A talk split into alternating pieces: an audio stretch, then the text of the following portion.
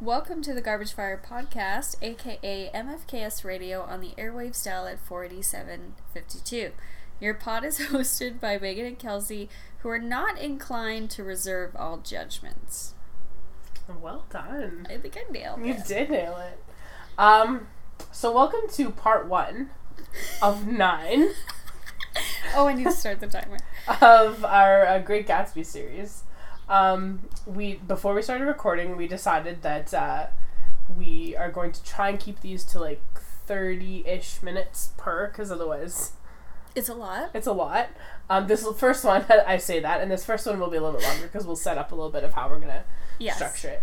And also, Um, it's very hard for us to only talk about this for Yes. 25 minutes. Yeah, and so we're gonna do like it's like gonna be twenty-five minutes per chapter. Oh boy. So buckle up, I guess.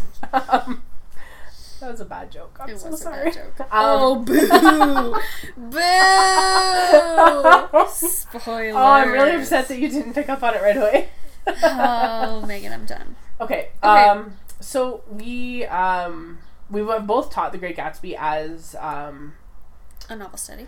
Novel study. Um, we like to do it with the grade 11s, whereas at my school they do it with the grade 12s, Mm-hmm. Which and it incorrect. ruins everything. Um, and so when I like when I teach it, I start with a questionnaire, Mm-hmm. um, and it's it's 16 questions, and I just get my kids to kind of think. It has nothing to do with the book. It has everything to do with just sort of definitions of greatness and Thematic, yeah. and, and some thematic ideas. And so that's how we're gonna start each chapter discussion Yes. is with a question from that questionnaire because think it'll kind of frame our discussion and help us keep to a time Yes. more so than if we just talk, hmm Which we can, which we can, as we you can could. attest to.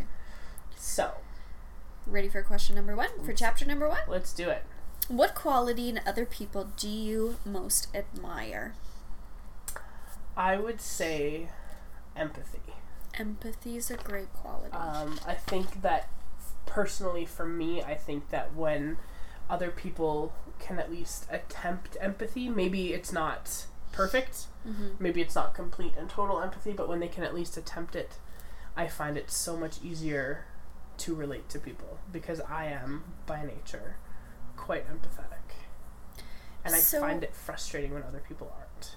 Yes. What is the reasoning behind people who do not attempt empathy? I don't know. Where does that come from? What is the purpose of that? I think some people are just selfish or maybe self absorbed and aren't willing to um, sort of explore that.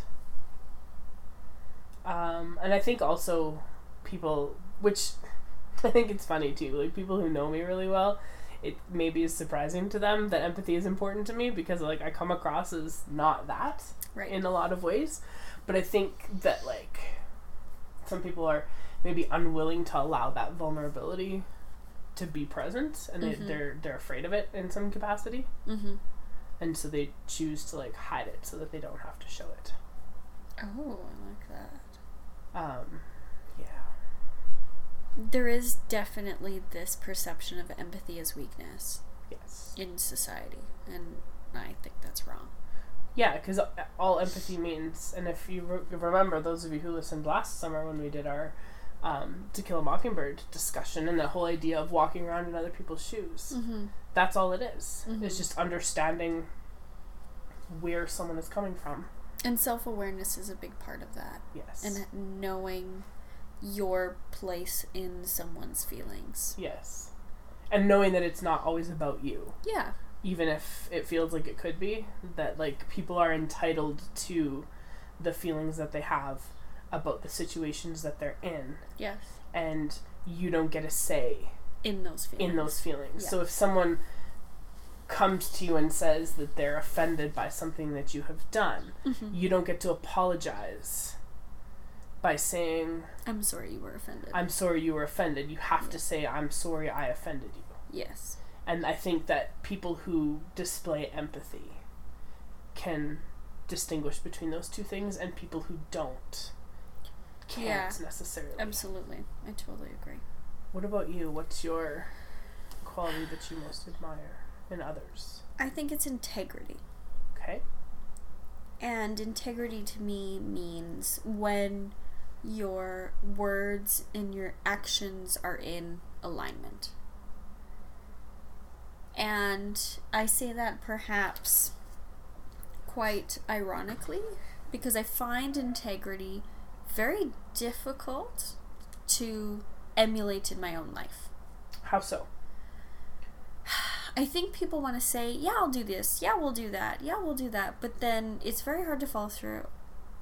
And following through is really important because it shows care, it shows love, it shows respect, it shows truth. Integrity, I think, is the culminating point of a lot of different other qualities. Okay. And Okay. so it's something to work on, it's something to work towards, Okay. and it's hard to get right all the time. So when I see people who have actions that I feel embody integrity, I often look to those people as role models. Okay. Interesting. I like that. Cause like, yeah, like the idea of follow through. You're right. Um, is hard for people. Mm-hmm. I think. It's a process, man. Well, it is because, and I get, and I think it speaks again to that idea of like showing weakness and vulnerability. Because if you if you say you're Mhm. going to do a thing and you can't do it or you don't do it, then there's a like a second set of um, emotions and feelings that sort of come with that. Mhm. because you you weren't able to follow through. And maybe it was circumstantial. Maybe it was by choice. Maybe it's because you didn't mean the thing you said in the first place. Whatever it is. Um, but being able to do that and sometimes being able to follow through when the follow through is hard. Yes. that's i think when it matters the most. When it's easy it's not a big deal. You're just Mhm. whatever. But when the follow through is difficult or you have to tell your friend the thing that you know they're not going to want to hear yeah. but you have to do it Because because, it's it's, the right the thing right to say thing to do, yeah. um I For think, your integrity and theirs. There's almost like this self sacrificial quality that belongs with integrity too. right that you can't have integrity if you're not willing to that it's not inte- it not that you can't have it that it's not integrity if you're not willing to give up something of yourself Mm-hmm. in order to possess the thing Mm-hmm. okay i like it Mm. i love this book so much we should just not go to work tomorrow Oh, and just I keep wish. talking all night I wish. um We're Okay. at 17 minutes. no we're not we're at seven well, you said 25 minutes, yeah so. so we're at seven in i got I this um okay we need to talk about context. Yes. So Great Gatsby was written uh, in 1925. It was published. Um, and it is a fascinating, fascinating look at sort of like the decline, or 1926 rather, sorry, Mhm. the decline of civilization. Yes. Um, like as Fitzgerald says as it. Fitzgerald Yeah. sees it, and it's incredible that it happened, that it was published before the stock market crash, and before the Second World War, and before sort of everything that's come. Very prescient. Oh, so and it's Yeah. absolutely incredible that he was um, able to. I don't want to say predict it, but definitely see sort of out of where they were in that jazz age in that those roaring twenties, the like Mhm. the sort of the veneer coming off. I love that word of veneer because I think that is apt as it applies to our protagonist. Each of our characters have a sort of shiny or not shiny, Mm-hmm. Perhaps ashen veneer about themselves. Thank you. Um, Ah, we should have a whiteboard keeping track of these ones. I know, ashen, writing it down. Um, and it really reflects a lot of Fitzgerald's own values. So he's coming out of World War One. yeah. He's a part of that lost generation literary group like Hemingway and etc etc because i'm blanking on other people in it because i didn't prepare for this podcast megan. We've only been talking about it for a month. i know. But um so lost generation is a term who's who's given to people coming out of world war one who are um, dissatisfied with what they've seen as the realities of the world based on all obviously the terrible experience of fighting in the great war. And so they kind of meander around europe hmm looking for truth, looking for honesty, looking for what they believe to be the new sort of morals and, and system that society should be based on. Right. And so, obviously, as he's coming to the 20s and the rapid economic and social change of the 20s, Yes. Fitzgerald's got a few things to say about that. He does, and and he says them in some um, really really tight prose. Um, if you've not, I mean, I don't know if you're why you would be listening to this if you haven't read the book, Aaron Kelly. I don't know. Um, Seriously, read this fucking book. it's so good. It's short. The version that I have It's like 190. is 172 pages. Yeah, it's so it's short. so short, and it's a tough read. It's not an easy read. First chapter's tough. but it's really good. And the prose itself is just phenomenal. Like there is to me there is not a word out of place. No. Um and he was able to tell a very complicated Narrative, yeah. story with incredible social implications Mm-hmm. without being wordy at all. And it's in at times incredibly subtle. Yes. Like you really have to dive deep, which I think is why there's so much discussion about things like symbolism Mhm. in this novel, um, which we'll get to obviously at at the end when we've uh, seen and discussed them all. Um, so the ver- I just want to read the first The line. Um, no. Or Well, yeah, we could read the epigraph. Um, so the epigraph uh, is, "Then wear the gold hat if that will move her. If you can bounce high, bounce for her too, till she cry, lover, gold hatted, high bouncing lover, I must have you." okay, can we chat about that for just a second? Absolutely. Okay. So in that epigraph with he, which he made up, it's Yes. from a character that doesn't exist from his other book, Which is amazing. which is amazing. Like, wouldn't you want to be that self-referential? Oh my god. yeah. Like, I don't need established work here, pal. yeah. I've got my own. Um, in thinking about that thematic prompt for us, Yes. do you think it's a overtly negative association or, or sorry critical judgment of the gold-hatted man or the woman or do you think it's both I think it speaks more negatively about the woman. That she's tricked by mm, shiny things. right that she's drawn to these baubles and whatever um, without knowing what's behind them or underneath them or whatever. doesn't the tricker have culpability in this Well, of course he does. But he knows that he can trick her. That's the Mhm. whole point. Right. And so he's putting himself into a situation that he can then take advantage of, mm-hmm. which is a thing that exists in this novel from Yes. the From the first page to the last. yeah and I think that that it speaks more because to me, the her in the epigraph is Daisy Buchanan, yes of course um, and she has her her moments where she's um, tricked in certain ways by but wealth also tricks people and also tricks people. Yeah. Um, which we will deal with. We got some wonderful questions from a colleague of ours. we Um, do So hard ones like fuck. Great questions. Um, so yeah, I think that there's something to be said about this created character who's speaking this epigraph. Um, and when you consider what Gatsby does to to get what he wants or what he Mhm. thinks he wants, it's very it's very much exactly that it is exactly that, and because Fitzgerald invented it, It is fits true. exactly into what he's trying to say. Fitzgerald invented it, and so it is true. I'm writing that down because I want to come back to that in chapter nine. yes, that yes. Um, so, um, the very first sentence of this book is wonderful. It's fucking brilliant. Um, if you want like a good quick summary of the actual book and you don't actually want to read it, you just want to listen to what we have to say, you should go and watch the two crash course videos uh, that John Green did. You have to deal with his like John Greenness, and that's fine. Yes. But they're very good. They're good. very good. Yeah. Very good, succinct plot summaries, and he deals a little bit with like the rhythm of the prose and some of the themes and color symbolism and, and whatnot. and that sort of social. Convention. And yeah, which yeah, yeah. might help if, if you haven't read the book in a while or you're not going to read the book or whatever. But like, um, read the book. So the first the first sentence of this book, um, our narrator is Nick Nick Carraway.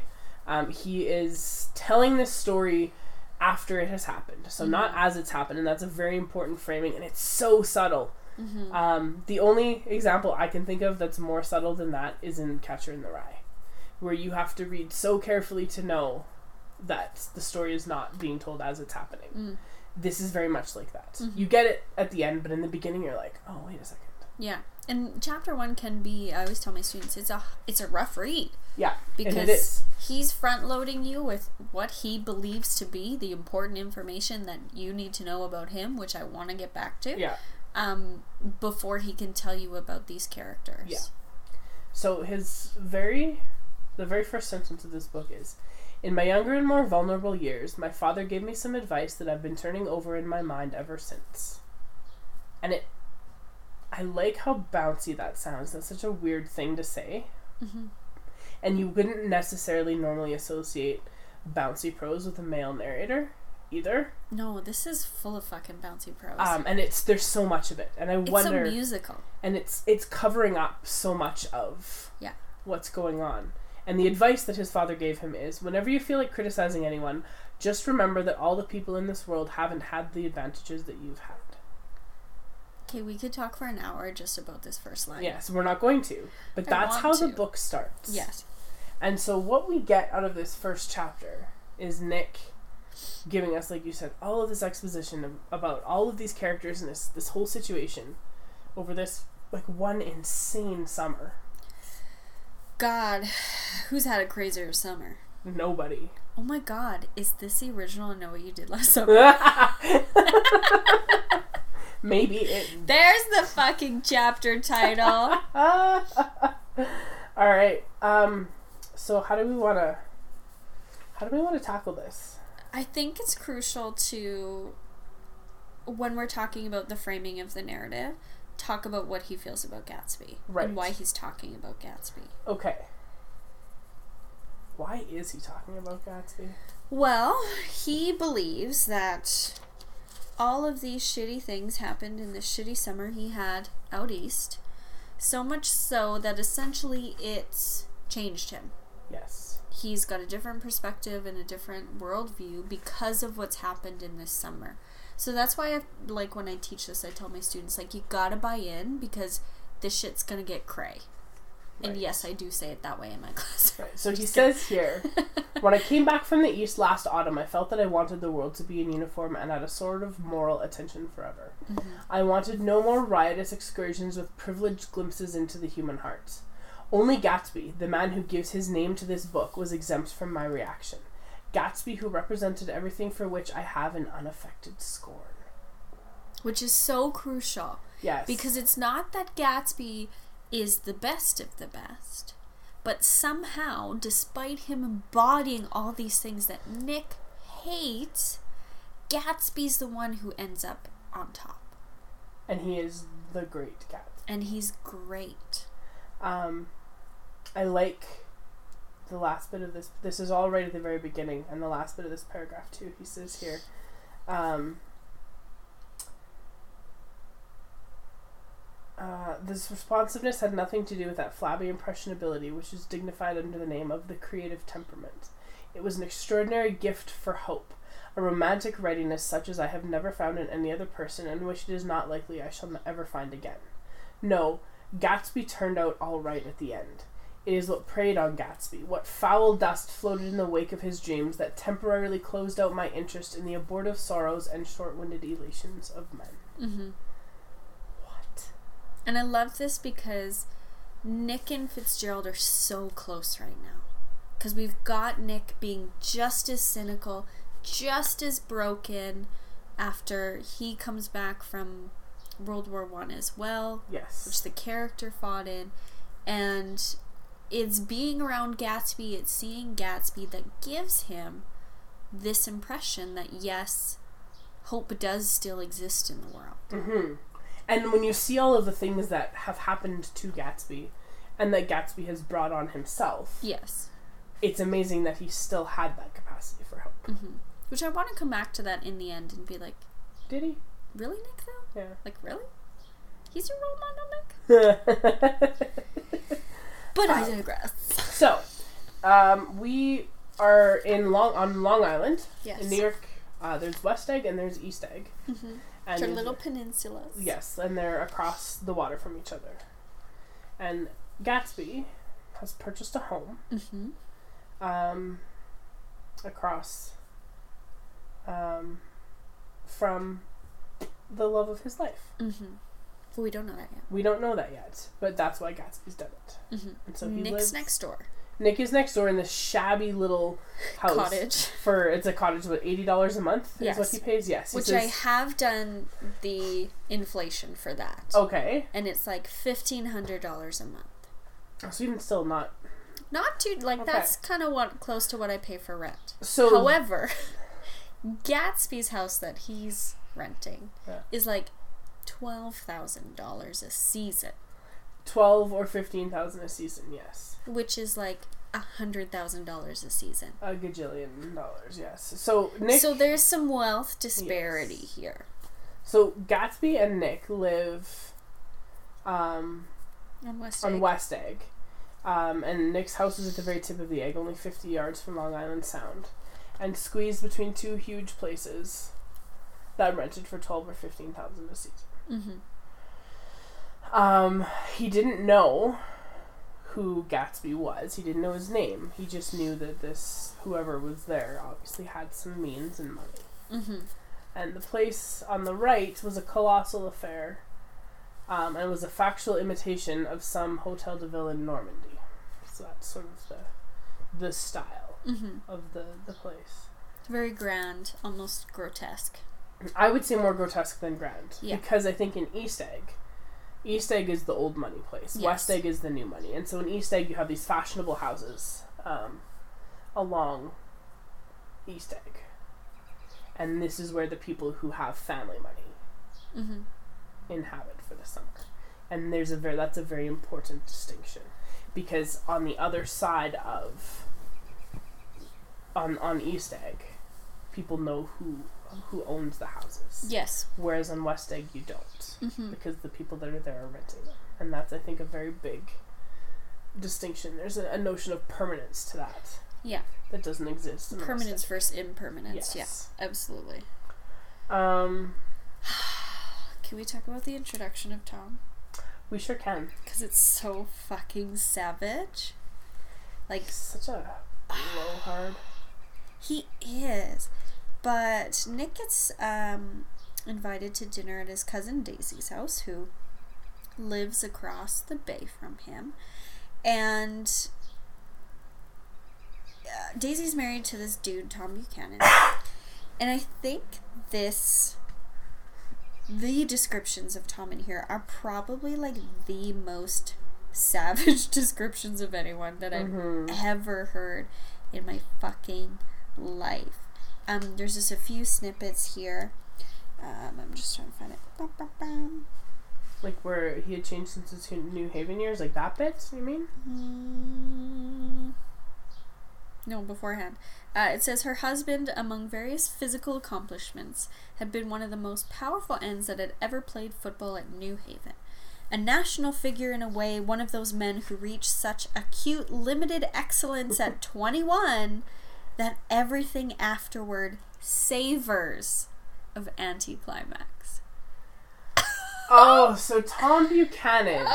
Tom Buchanan is that guy at the high school reunion who still wants to party with his buddies at his mom and dad's cabin, even though they graduated 25 years ago.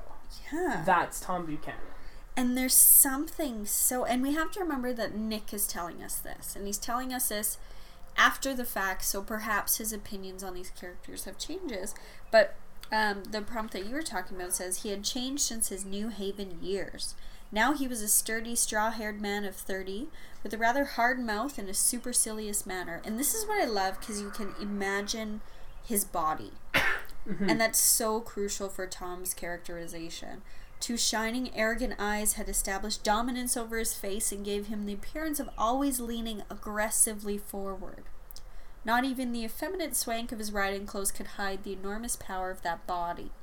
And then, it was a body capable of enormous leverage, a cruel body. Yes. It's mean. It's so mean. And then his speaking voice, a gruff, husky tenor, added to the impression of fractiousness he conveyed. hmm And there was a touch of paternal contempt in it. Like there's just Yeah. Tom Buchanan. This is and like in my in my copy here, um, it's we're on page twelve and like the.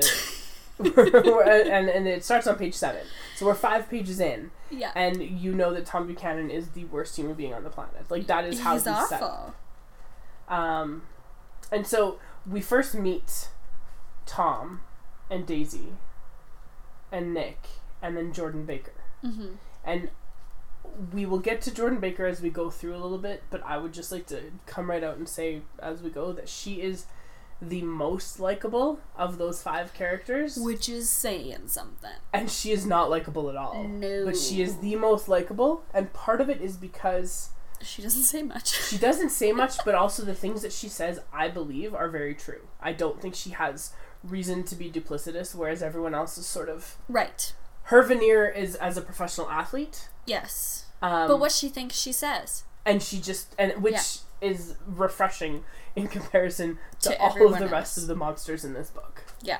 Absolutely. Um, so every chapter so is uh, sort of surrounds a gathering of some kind, and so this one is Nick and Jordan and Tom and Daisy um, having dinner, dinner. party. Yeah. and it's just them. It's not.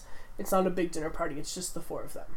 Um, and so, and as the book goes on, the the gatherings get more complicated, and there's more people involved, and more Mhm. things happen. And But this one's crucial because it establishes an initial conflict for us. yes, Because in this chapter, there is no Gatsby. In fact, there is no Gatsby until chapter 3. right, So there has to be something crucial in these first two chapters that Nick wants us to know and care about. And a big part of that is how terrible these people are, and we'll get to Daisy in a 2nd Mhm. But Tom Buchanan is having an affair. yes, Openly. yes, His mistress calls during dinner to his house, and I'm like, really? yeah, Really? Why doesn't he just hide it? Like, why? because he's Tom Buchanan, and I he doesn't know. have to. That supercilious manner. I know. but it's awful. Um, and that causes a big deal of conflict during this dinner party. But what I do love is that Jordan hushes Nick during this dinner so that she can listen to Daisy and Tom's fight, yes, which is so delicious. yes, she's. Yes, and that's one of the reasons why I think she is one of the more interesting characters because Mhm. she's very observant and she's very um, she's very noticeable in so many ways because she's statuesque, Statuesque and tall and but she, jaunty body. but she like blends into her surroundings so incredibly well Mhm. that I think sometimes people forget that she's part of this. Yeah. Because there's a reason that she's introduced in the beginning of the book. We don't meet Gatsby right away. We catch a little tiny glimpse of him, but we don't meet him right away. Mm-hmm. Um, but we meet Jordan Baker. Mm-hmm. And she has some observations about life and love and everything in between that she That are crucial. um, that she shares with Nick later on. Mm-hmm. And so I love that. I love how Nick is just like so uncomfortable with that. I Mhm. for, uh, you've got it open, but the line that he says about the tension in the room Mm-hmm. after they come back is it the one where he says um, his first instinct was to call for the police Oh yeah. because it's so uncomfortable for him? Yes. And this is my first question for you, part one of nine. is Nick a weakling? Is he so sensitive that he's ridiculous?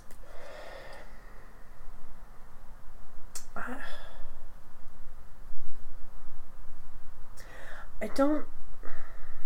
That's a really good question. I don't know if he's so sensitive that he's ridiculous. But I think part of Nick's whatever is that he needs to sort of feel important Yes. in so many ways. And I think that that leads him into some of these situations that are Questionable. very questionable, um, which colors his view of the people he interacts with and, you know, sort of the Humanity. World. humanity, yes, on its own, that is true. Um, I don't know. I don't know if it's a sensitivity necessarily. I don't. Hmm, I think as he's reflecting on it, I think maybe it becomes a sensitivity. But I think when he was in it, I don't necessarily think that he Mm. It was just that observational that. quality. Yes, I don't know if he possessed that empathy just Okay. yet. And in this moment, I'd like to point out that Nick is judging the fuck out of everybody. Oh yeah. Extremely contradicting his inclined to reserve all judgments motto he gives us in the first line of the book. Mm-hmm. So, Nick, questionable narrator. Very much so. Mhm. Any first-person narrator is unreliable. Yes. But in this case, because he's gone through this traumatic, quote unquote, summer, and I don't believe I, I I'm and I'm I'll leave it at that, and we'll talk about that later. Okay. Because I don't necessarily think that it was traumatic for Nick. It was traumatic for other people, take, but. I don't necessarily think it was traumatic for Nick. Hot take. Um, but as he goes through this this traumatic summer, I think he is changed, and I think it hardens him. I don't think it softens him. Yeah, I think in chapter 9 he's definitely hardened, but I don't want to get there before Yeah. we get there. Um, Um, but I think that you know this at the beginning here, he's just sort of trying to like kind of feel out the situation. He doesn't know Tom very well. He doesn't really know Daisy very well, no. even though they're family. Yeah. So he's trying to sort of suss out his place in this dynamic, and Yes. it's very made very clear that what he He's a secret keeper. what he is interested in is Jordan Baker, Yes. and he says that he liked looking at her. hmm Um, Doesn't he also say, like, she's the scariest woman he's ever seen? something to that effect. Yes, yeah, something like, and that's fair. It is fair. She's terrifying. Yeah. But um, in thinking about Nick and thinking about his narration, I think you're right. We do have to keep that hardness, that you know, after the fact hardness that he has, that that future tense almost, but also that he told us right away at the start of the book he has a bias. Yes. He has a bias to portray Gatsby in a way in which he is great. Because that's what Nick believes. Yes. Because Gatsby turned all, out all right in the end. Yes. Gatsby did. Nobody else did. Oh boy. Everybody else. Um, the thing, one of my favorite lines in this entire book Mm-hmm. is about was when Daisy talks about her daughter. Um. I think it's beautiful for so many reasons, and we have a question About that's about that. That this idea that um, maybe Daisy's ignorance is intentional. Yes. Um, so she, Tom and Daisy have a, a child, and one of the interesting questions about this book is like, what happened to their child? No one knows because the child is really not referenced very much. I had an amazing class the first year I taught this book where they were like, okay, what if Pammy is a crime fighting vigilante and she's in New York and she's having toddler fights with evil toddlers? And it was such a great class. Oh, that dynamic. sounds phenomenal. I know. I kept telling them to like write the story for me. My kids were like, did. "Who didn't have a kid?" I'm like, "Yes, they did have a child." Thanks for noticing. Yeah, thanks for paying attention. That was chapter one. Um, but what Daisy says when she finds out that her child is a girl, when they tell her that it's a girl, her response was, "All right, I'm glad it's a girl, and I hope she'll be a fool. That's the best thing a girl can be in this world, a beautiful little fool." okay. And I fucking love that line. What do you love about it? Because I'm I- assuming you don't agree with it. I don't agree with it in the slightest. But what I love is that Daisy, right there, what we hear from that, Mm-hmm. she plays all of her cards Immediately. right there. We know we know f- that for the most part, what we see from her is is what we're gonna get. Yes, there's And- not subterfuge with Daisy. No, Her emotions are on her face. Her feelings are on her face. Yeah. Her thoughts, her desires are on her face. everything is visible. She would Yes. not be a good poker player. Um, Correct. And I like that she gives us that right away. Mhm. There's no, she's not the one who's keeping the secret. No, and I think it's a little bit sad too about how she's. I'm always trying to provide some sympathy for Daisy, but she hasn't seen Nick in years, and forgot that he went off to war. Yeah. Okay, great cousin, great relationship. But um, the first thing that she does once they're alone is to confide in Nick. yes. And I think that tells you a lot about her feelings, maybe, of being suffocated and trapped and desperate Yes. because she needs something to cling to. And she's definitely someone who clings.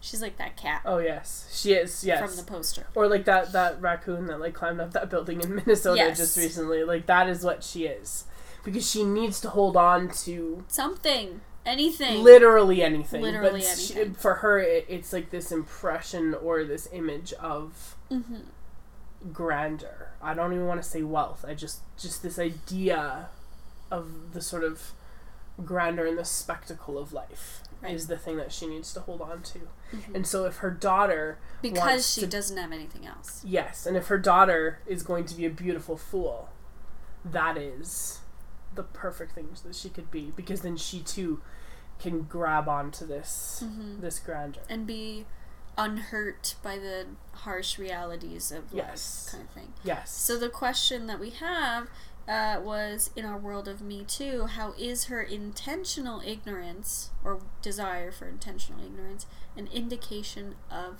intelligence? So, essentially, does that wish for her daughter to be ignorant a smart thing? I think yes, sort of. I think her wish for that is to is for her daughter to have the opportunity to sort of live untouched in the world. Yeah.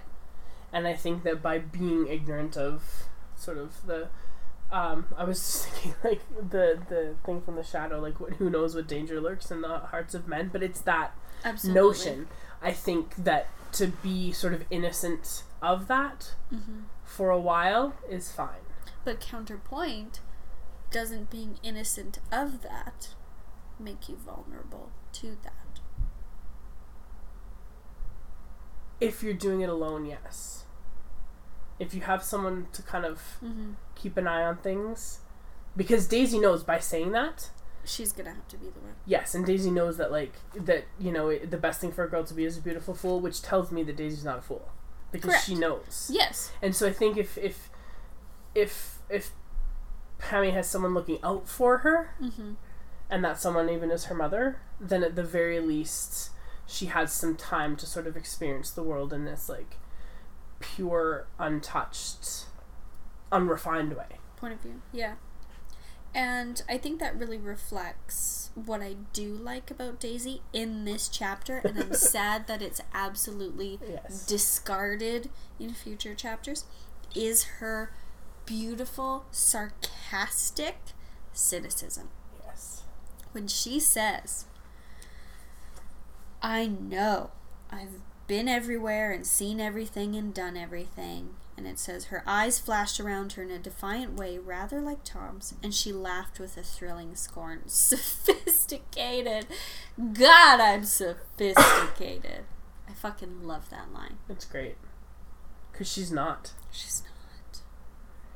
Um, and Nick recognizes this right away. He says, It made me uneasy as though the whole evening had been a trick of some sort to exact a contributory emotion from me. Mm-hmm. I waited, and sure enough, in a moment she looked at me with an absolute smirk on her lovely face, as if she had asserted her membership in a rather distinguished secret society to which she and Tom belonged. I fucking love that line. And, like, Ugh. I feel like this is a very good place to stop for this chapter Okay.